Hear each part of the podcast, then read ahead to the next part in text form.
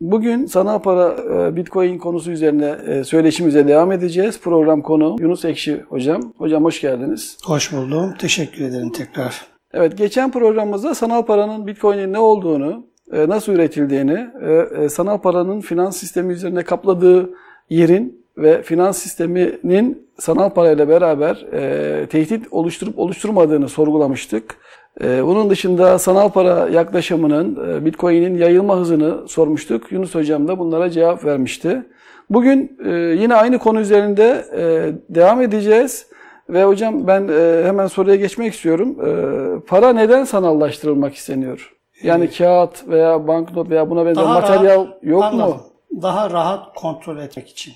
Para neticede nedir? Para insanların mal ve hizmetlerini ihtiyaçlarını gidermek için, gidermek için otoriter bir gücün tespit ettiği bir alım evet. gücüdür, bir ölçüdür. Şimdi bu ölçünün e, sanal e, varsayım haline dönüştürülmesi e, insanların bu alım gücünü ve ürettiklerini, hizmetleri kontrol etmek için bu hedefleniyor. Dolayısıyla bunu devlet mi yapıyor diye sorduğunuz zaman hayır bunu devletler yapmıyor. Bizim devletimiz de yapmıyor şu andaki para sistemini kuran, devam ettiren, bunları hep tekrar ediyoruz çünkü bu böyle. Evet. Devletler yok yani. Devletleri kontrol eden, bu ölçüyü kontrol edendir. Onlar şu anda patlama noktasına geldi, sistemleri çökme noktasına geldi. Kendileri yağ gibi suyun üstüne çıkmamak için, insanların bunu fark etmemesi için, insanların saldırısına uğramaması için devletleri birbirine verecekler. E bunu da nasıl yapacaklar? Yeni bir para sistemi ile bunu yapacak. Çünkü bu patlayacak. Dolayısıyla buradaki temel hedef nedir? Devletleri kontrol etmektir ve insanların mal ve hizmet üretimlerini kontrol etmektir. Bunu üreten, ortaya koyan şey değildir. Devletler değildir. Bu mesela kağıt paranın yerine geçer mi şeklinde bir soru Sorun. düşünsek eğer devletler bunu kanun ve yasalar haline dönüştürürse geçer. Geçen e, haftaki e, programda bir ifade kullanmıştım. Kripto paraların kripto bürokrasisi evet. var. Evet. Şimdi bu kripto bürokrasi devletin içerisinde sistematik adım adım hedefini gerçekleştirme noktasında üst akıl tarafından verilmiş sistem içerisinde, ağ içerisinde talimatlar var. Evet. Ve bunlar bizim ülkemizde de aşama aşama periyodik zamanlarda gerçekleştiriliyor. Sanal, dijital para sistemi. Bu gerçekleştiriyor. Dolayısıyla siz bunun alt yasal altyapısı devletinize oluşturulduktan sonra işte sizin şu anda kullanmış olduğunuz kağıt paranın yerine bunu geçecek. Geçirecek. Evet, evet. Diyecek ki kredi şimdi şu şöyle bir soru sorulabilir. Ya kullanmış olduğunuz kredi kartları da neticede sanaldır. Evet. Değil mi? Evet. Şimdi insanlarımız şunu düşünsün. Bak bu adamların derdi ne? Bunu anlasın. Kullandığınız kredi kartları Doğru. dijitaldir. Doğru. Neticede bunların karşılıklı olarak kağıt olarak parası basılmıyor. Evet. Peki bunlar ikinci bir dijital niye oluşturuyorlar? Çünkü bu üretmiş oldukları dijital patlama noktasına geldi. Şöyle 200 yıllık bir para tarihine baktığımız zaman para dediğimiz şey aklımızda altın gümüş gelirdi. Daha sonra ticaret hacminin büyümesi ve bunların taşınabilirliği noktasındaki sıkıntı, güvenliği konusundaki sıkıntı bankaları oluşturdu. Evet, evet. Bankalar bunlara bank not verdi. Bankanın notunu verdi. Not işte bu şu anda kullandığımız kağıt paraları ilk üretenler devletler değildir. Faizci bankalardır. Bak altını çiziyorum. Faizci bankalardır. Sistem bunun üzerine kuruldu. Ve bu kağıtları vermeye başladı. Yani madeni aldı, üzerinde belli rakamlar yazan kağıtları vermeye başladı. O zamanın algısına göre o da aslında sanaldı. Tabii tabii canım Sanal yani madene çağır. madene endekste o da sanaldı. Evet, evet. Peki sonra ne oldu? Bunun türevlerini çoğalttılar. Yani tavil dedi başka bir renkli kağıt bastı. Bunu devlete bastırdılar. Evet. Bu kez devlet bankanın bastığı parayı almak için yani devletin sanal kabul etmiş olduğu kağıt bankanın bastığı sanal kağıdı almak için faiz ödedi. Evet, e, devlet bu faizi öderken bu sanal kağıtları kimler kullanıyor? Millet kullanıyor. Millet bunu neye kullanıyor? Üretimde kullanıyor. İşte sizin üretmiş olduğunuz değerler tamamen bu faiz mekanizmasıyla bunlara gidiyor. Nasıl gidiyor? Sanal. Evet. Sanal üretkenlikle, sanal kabulle. Mesela şimdi bankalar ne verir? Banka teminat mektubu verir değil mi? Evet, evet. Banka teminat mektubunun e, reel teminatların dışında %73 oran taşır. %73 oran taşır. Evet. Çok ciddi rakamlardadır. Yanlış hatırlamıyorsam 600 milyara yakın bir rakamdı. Yanılıyor olabilirim. 3-5 aşağı yukarı.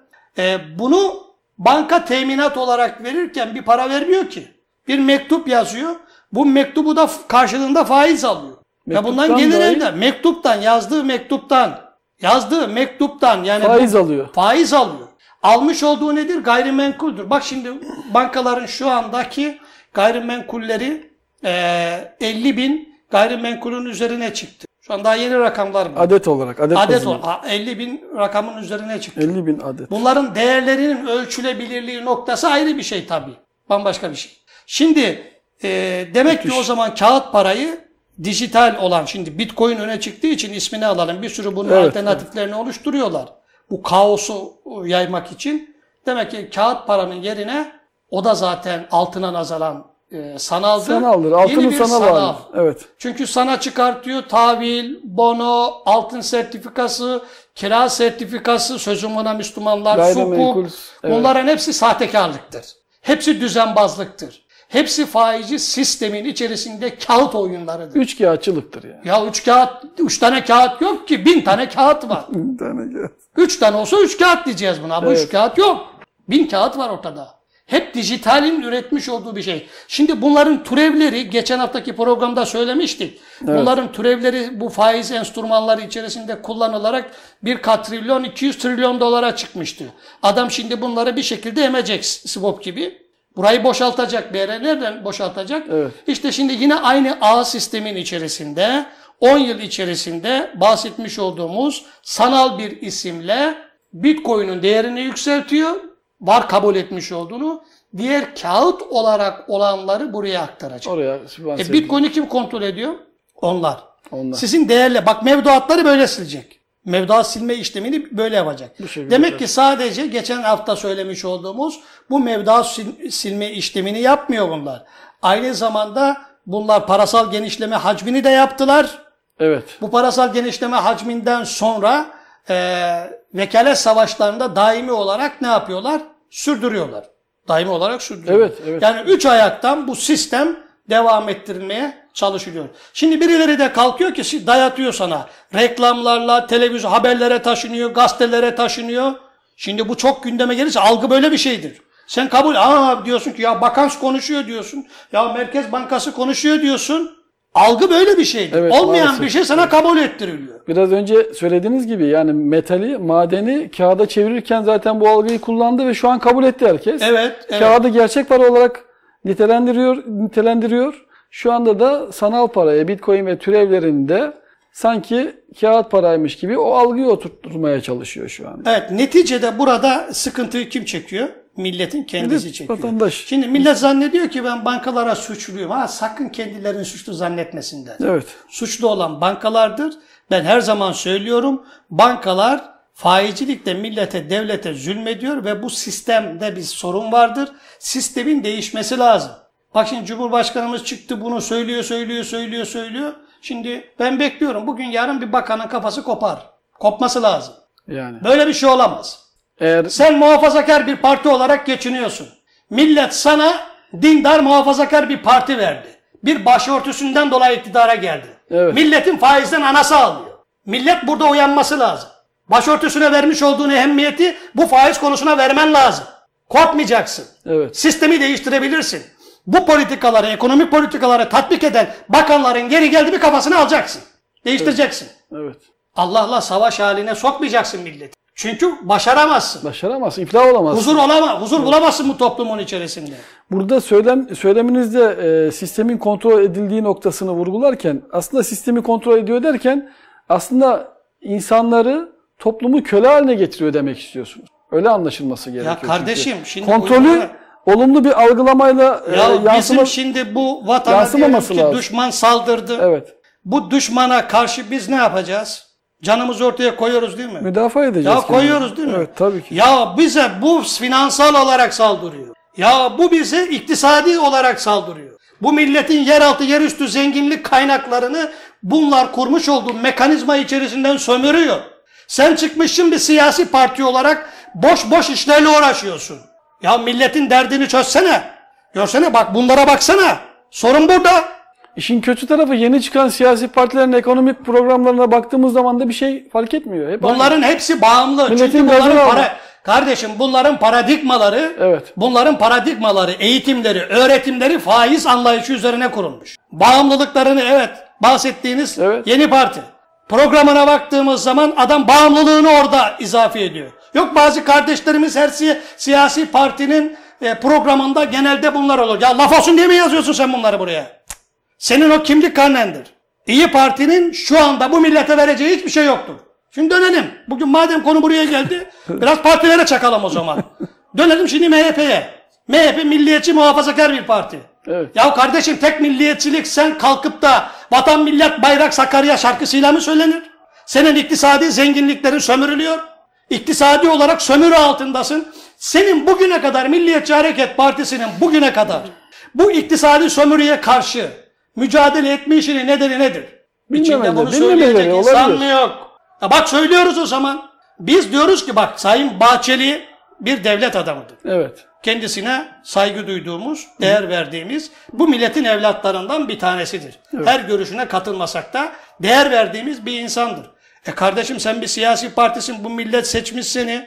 Bir milleti temsil ediyorsun. Bak bu millet iktisadi olarak bunalımın içerisinde. Evet.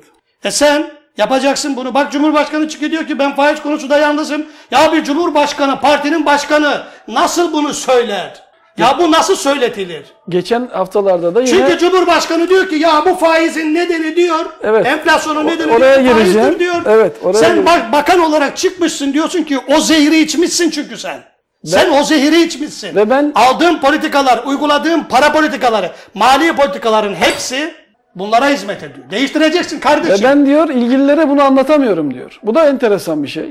Şimdi çünkü kuşatılmış. İlgililere anlatamıyorum. Kuşatılmış. Cumhurbaşkanı'nın etrafında sen dindar adamlar mı var zannediyorsun? Öyle Yani- mi zannediyorsun? yani bunun- Oradan yanaşıyor. Bu Türk devletlerinin en başından bugüne kadarki Türk devletine kadar liderlerin çevresine bunlar Bizans oyunlarıdır, yerleştirilmiştir.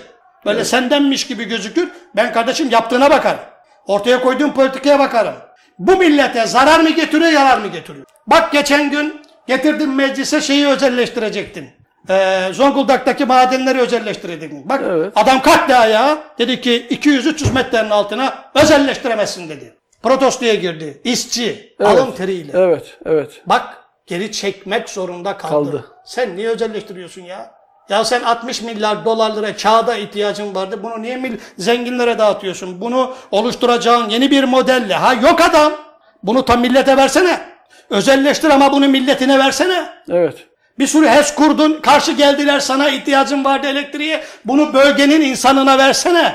Ekonomi oraya aksın. Filanca do, batıdaki, doğudaki bir batıdaki bir tane büyük holding ta doğuya gidiyor. Oranın zenginliklerini sömürüyor. Bu nedir? Uygulanan para politikaları ve ekonomik modeldir. Maalesef. Faizci ekonomik model bunları zorluyor. Siz bunları değiştireceksiniz. Ha gelelim CHP'ye. CHP çok güzel bir çıkış yap- yakalıyor şu anda. Evet. Bunu belki e, orası beni ilgilendirmez. Yani oya devşirebilme gibi siyasetini yapabilir.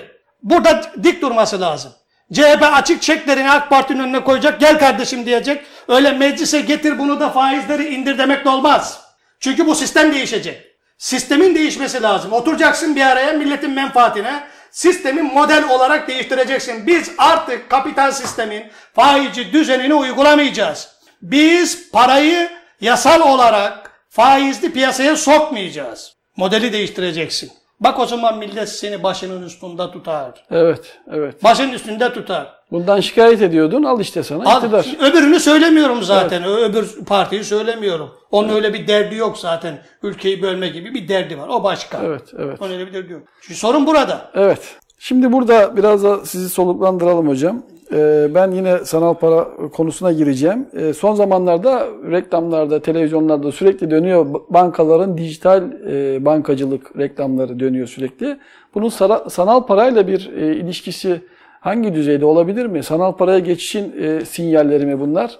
Ya da yorumunuz nedir bununla ilgili? Bunlar az önce ifade etmeye çalıştım. Bunlar tamamen algının insanımızda Taşınması. Taşınmasıdır. Evet. Sürekli ekranlarda bunlar verilir. Mesela siz bunu hep söylüyorum. Televizyonda başlayın. Evinize iş çıkışında evinize oturun televizyonun karşısına reklamları izleyin. Reklama ihtiyacı olan bankaların reklamlarını görmezsiniz.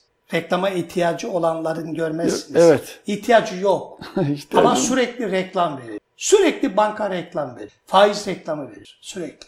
Bak senin Müslüman diye söylediklerin kredi kartlarıyla faizcilik yaparak ibadetlerini gerçekleştirir hale geldi. evet. Sen faiz içiyorsun. Faizle sürekli iştikalsin. Sonra sen bu en büyük faizcilik camide faiz olur mu ya? Ol, ol- yani olabilir. Olmaz. Olmaması lazım. Ama bütün Hiç olmaması lazım. Ama Hiçbir sistem bak şimdi kimse bana kızmasın. Hiçbir cemaat bana kızmasın. Hiçbir yerde olmaması lazım. Hiçbir Onu da diyelim kimse, de. kimsenin kimsenin e, cemaatine ya da ki hiçbir topluluğu hedef almıyorum. Biz sistemi söylüyoruz. Siz uyuduğunuz sürece Allah'la savaş haline devam edeceksiniz. Kaybedeceksiniz. Yöneticiniz de kaybedecek. Halk olarak da kaybedeceksiniz. Tavır almak zorundasınız. Sistemi değiştirmek zorundasınız. Ben sorunlara girmiyorum. O sorunların nasıl çözüleceğini ondan sonra göreceksiniz. Yani buralara itiraz etmeye başlarsanız Evet. bu sorunları çözersiniz. Halk, halkımız hangi siyasi partiye mensup olursa olsun, hangi görüşü benimsiyor olursa olsun bilsin ki kendi siyasi partisine baskı yapacak. Şu faiz konusunu bitireceksiniz. Öyle uzlaşma muzlaşma yok kardeşim. Şu oturmuş olduğum masada 9-10 tane adam varsa 9 tane adam kripto onların adamıdır. Sen bir adam olarak bu masaya oturuyorsun. Evet. Bu sistemi sen orada değiştiremezsin. Sistemin içinde. Kalkacaksın, bir tekme vuracaksın, masayı devireceksin. Bitti. Evet. O masanın üstünde olmaz. Ekonomini kendin kuracaksın. Yeniden yapılandıracaksın. Millete dayalı bir ekonomi kuracaksın. Tabana dayalı bir ekonomi kuracaksın. Onun için biz bir mücadelemizde, yeni modelimizde taban ekonomisi diyoruz. Evet.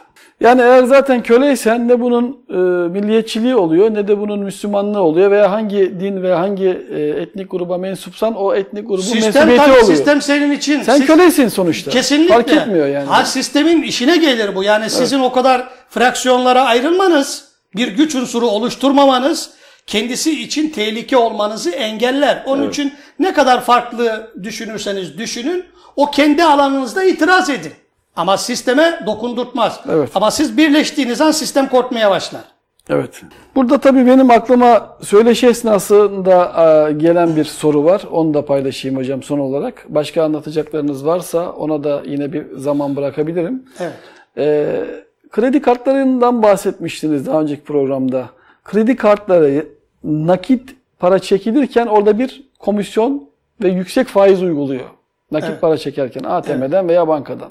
Şimdi buradan anlıyoruz ki aslında sanal olarak e, kullanılan kredi kartları nakde döndüğü zaman, banknota döndüğü zaman orada bir kesime uğruyor. Kırılmaya uğruyor.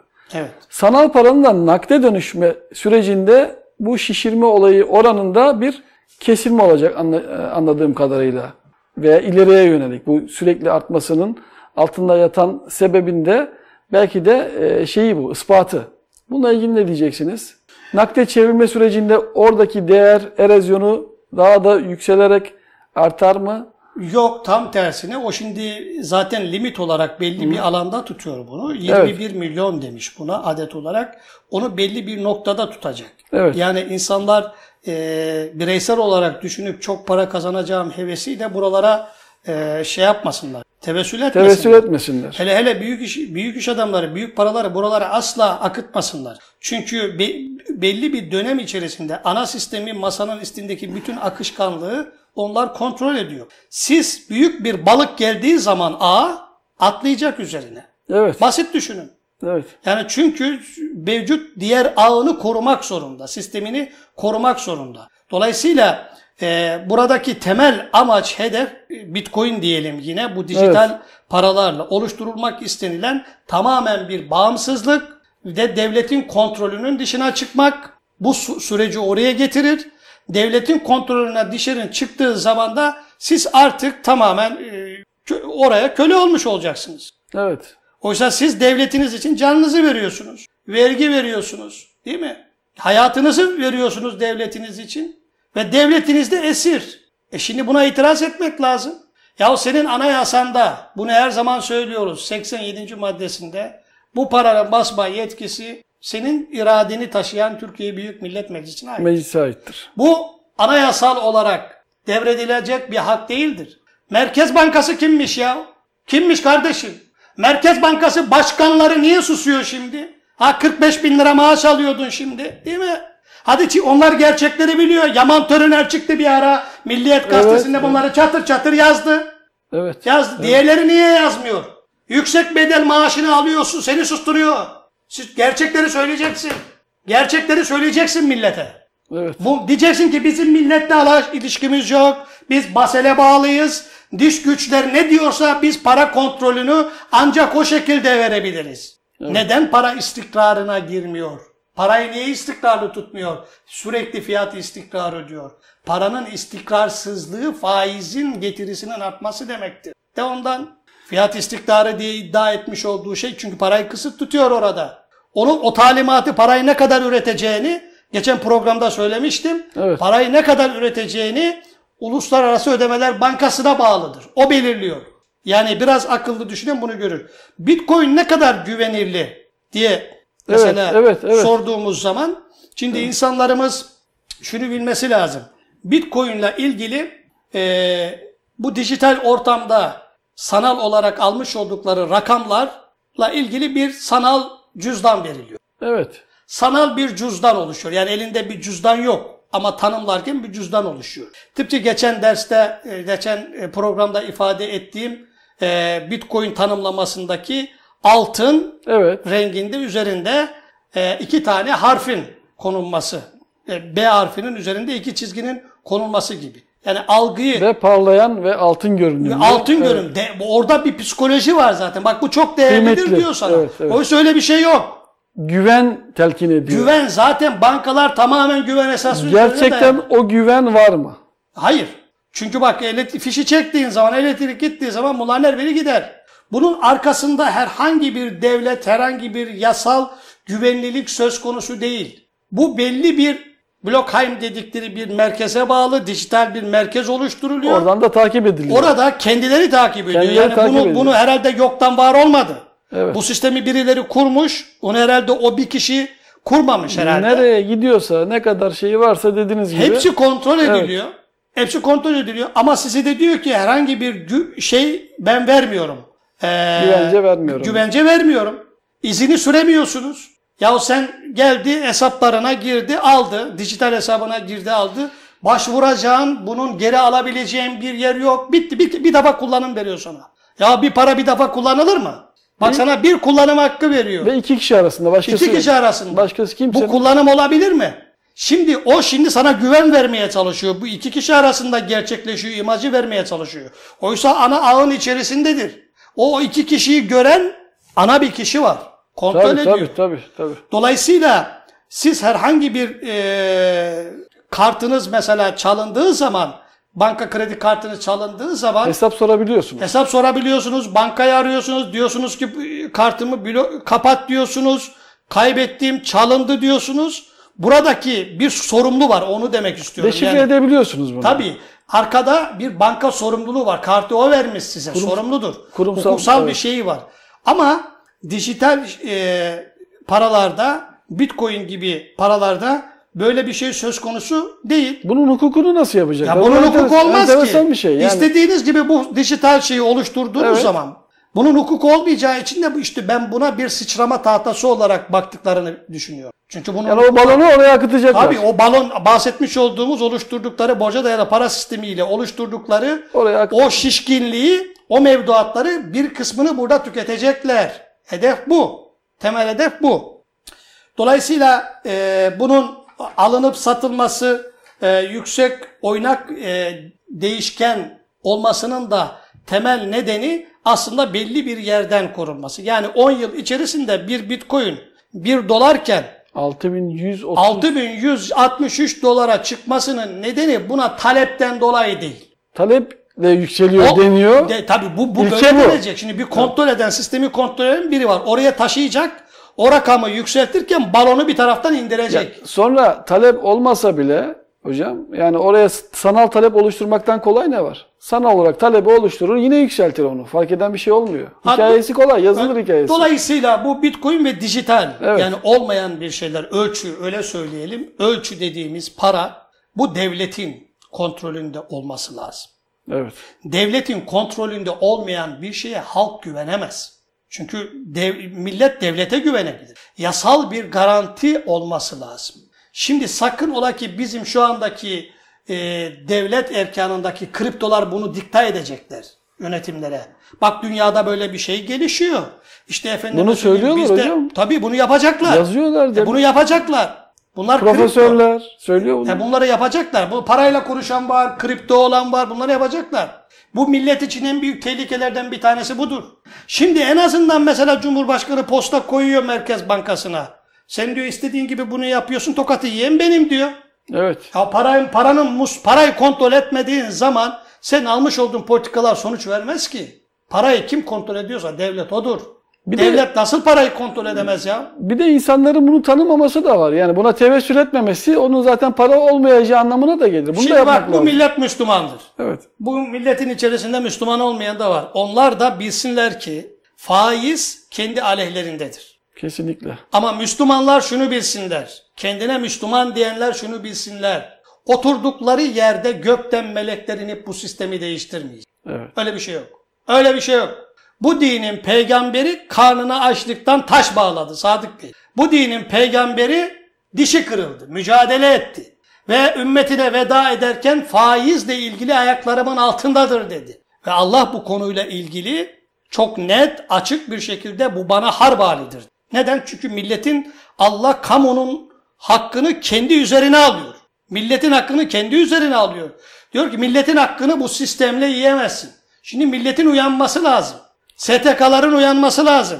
Öyle bir sürü boş işlerle uğraşıyorsun. Evet. Faizi işlerle uğraşıyorsun, hizmet ettiğini zannediyorsun. Oraya çalışıyorsun, enerjiyi oraya harcıyorsun. Kaldı ki peygamberimiz de pazarını değiştirmiştir yani Müslümanların. Bu pazar Şimdi- bizim pazarımız olamaz. Bu bu pazar bizim Evet. pazardır. Bu pazardan bunları çıkaracağız. Öyle Evet. diyeyim. Evet.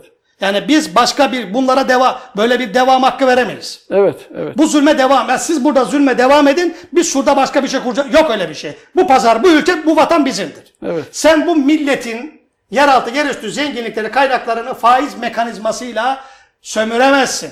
O zaman okullardaki müfredattaki faizle ilgili bütün teoriler kalkacak kardeşim. Çocuklarımız faizsiz bir iktisat modelini öğrenmek zorunda. Evet. Faizi e sen anlatamıyorsun ki başka türlü. Adam doktora yapıyor diyor ki ya faizsiz olmaz ki Ay, diyor. yıllarını vermiş adam. Ya adam cami kuşu olmuş camiden çıkmıyor diyor ki faizsiz olmaz ki diyor. Faiz haram ama diyor. Böyle bir şey olamaz. Dolayısıyla buradaki bitcoin esas yani kaynak olarak baktığımız zaman da sistem yapı olarak bu borca dayalı para sistemine dayandığı için Evet. kendisini belli periyodik zaman dilimlerinde yeniler revize eder. Bu dijital para, sanal para bunlar da hep budur. Yıllardır böyle revize ede Burada bu, şunun, bu hale şunun geldi. altını bir daha çiziyorum. O İslami banka diye şimdi sık sık bu bizim bu eleştirilerimiz bazı yerlerde ses getiriyor. Evet. O İslami banka diye kisvesi adı altında oluşturulanlara da şunu sesleniyorum. Oraya onlar çok iyi biliyor. Yarın mahşerde Allah'a hesap veremezler. Adam gibi çıksınlar, uç beş kuruşa oturmuş olduğu korşa, ta- koltuğa tema etmesinler, millete gerçekleri açıklasınlar. İnanıyorlarsa gerçekten. İnanıyorlarsa. Evet. Korkmasınlar. Kimseden korkmasınlar. Millet bunların arkasına olacak, görülecektir o zaman. O zaman gerçek bir faizsiz modelin nasıl kurulduğunu göreceksiniz. Önce şu masadaki pislikleri bir temizle. Evet. Onları temizle. Ondan sonra de ki ha benim iddiam budur de. Sistemi yeniden revize edersin. Teşekkür ederim hocam. Ben teşekkür Ağzınıza ederim. sağlık. Sağ olun. Evet kıymetli dostlar programımızın sonuna geldik. Yunus Ekşi hocamızla bir aradaydık. Bitcoin ve sanal parayla ilgili düşüncelerini ve yaklaşımlarını aldık kendisinden. Ee, program sona erdi.